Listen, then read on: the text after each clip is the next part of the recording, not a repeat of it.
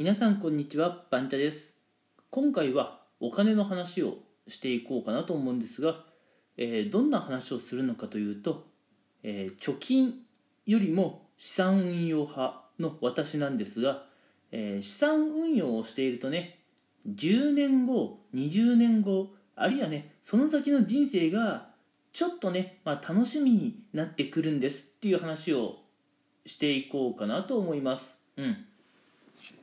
あのまずお金の使い方って大きく分けてね4つあるかなと思います、うん、まずはねあの、まあ、お金で、まあ、服を買ったり食料を買ったりっていうあの消費、うん、それからね、まあ、お金をあの何か運用するわけじゃなくてただただ銀行の口座とかに貯めておくいわゆる貯金というもの、うん、それからね最近結構話題になってますけれどもあの仮想通貨とかねあるいは FX みたいな投資みたいなところに使う、えー使い方。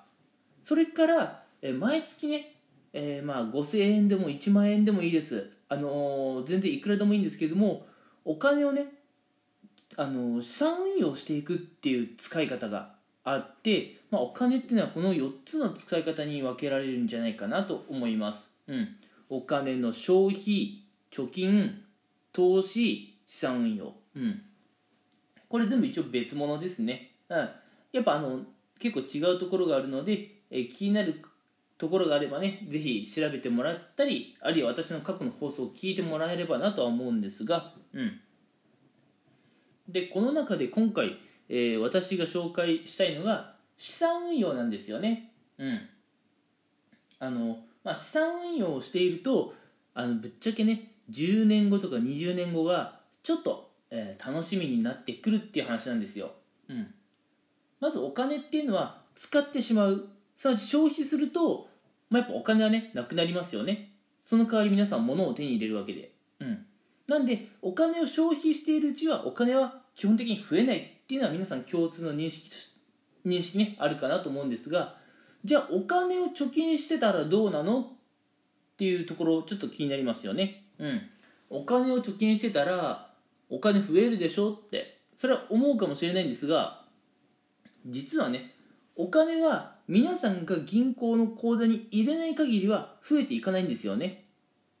うん。皆さんがバイトしてお金を手に入れてそれを銀行の口座に入れないとあの貯金額っていうのは増えていかない。うん。まあそういうものです。別にバイトじゃなくても普通のお仕事をしていてもそうだと思います。うん。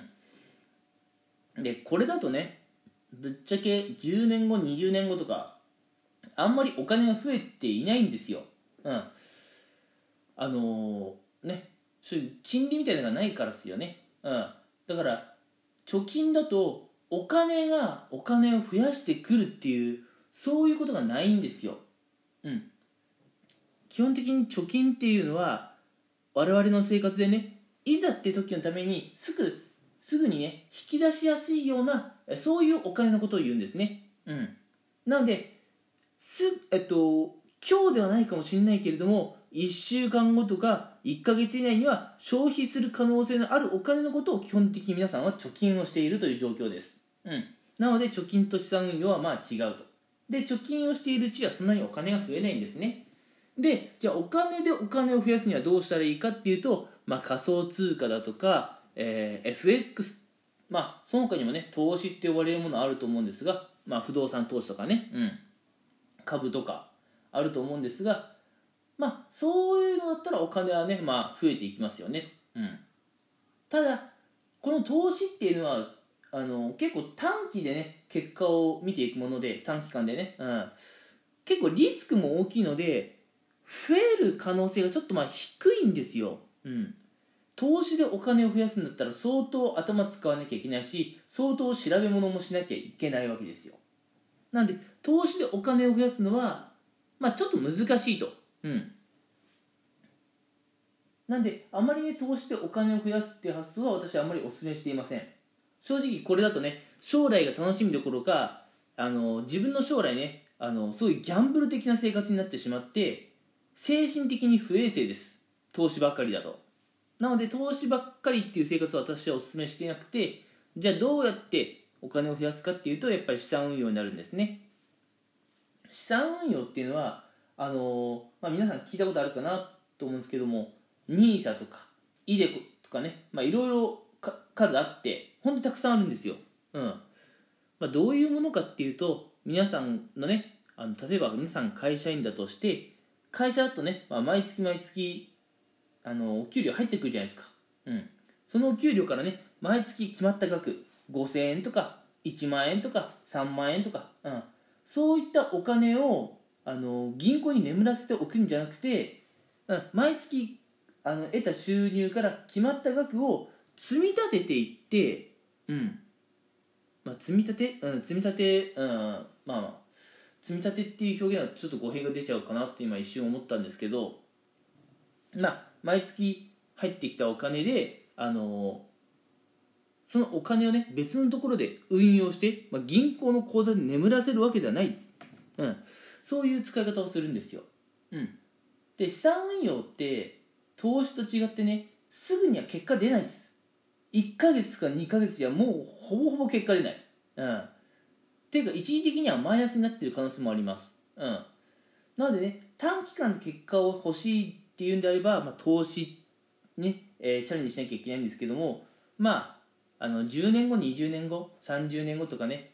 若いうちから老後を見据えているんであればあの資産運用の方がやっぱいいんですね。資産運用って短期間では結果出にくいんですけども長期間で見ていくと結構結果が出やすいもので、うん、あの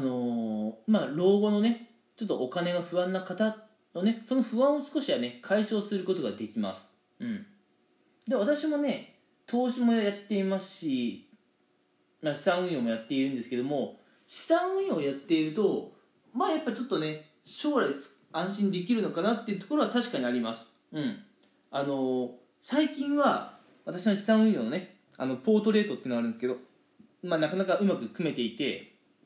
すごい安定している状態でねあの毎月毎月あの資産運用の方にねお金を、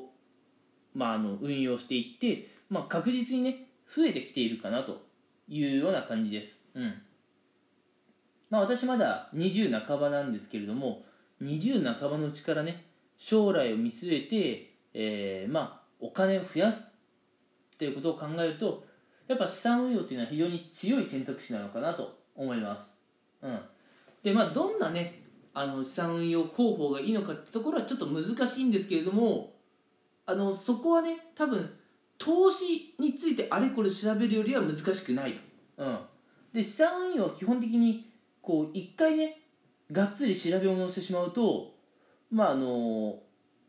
なんだろう。情報がねそんなバンバンバンバン更新されるものでもないと思うので一回がっつりね情報をリサーチして頭に叩き込めばまあ長年ね使える知識にもなるので資産運用についてねあの一回勉強したり実際始めてみるっていうのはねもう20代半ば、うん、あるいはもう新卒入社だから社会人1年目あたりでもうそういったところはね選択肢として入れてもいいんじゃないかなとは思います、うん、とにかく資産運用っていうのは時間をかけた方が結果が出やすいです。はい。ということで今回はね私があの資産運用をやっているから正直ね10年後20年後のお金どうなってるかなっていうのはちょっと楽しみなんですよっていうそういう話をさせていただきました。はい。ではね今回もちょっとね難しい話でしかもね長くなってしまったので途中眠くなってしまった方いるんじゃないかなと思うんですが最後まで聞いていただけて嬉しいです。それではねまたこんな感じで、えー、何でしょう？音声をね配信していくので興味があればフォローして聞いていただけると嬉しいです。それでは今回はここまでにしたいと思います。最後まで聞いてくれてありがとうございました。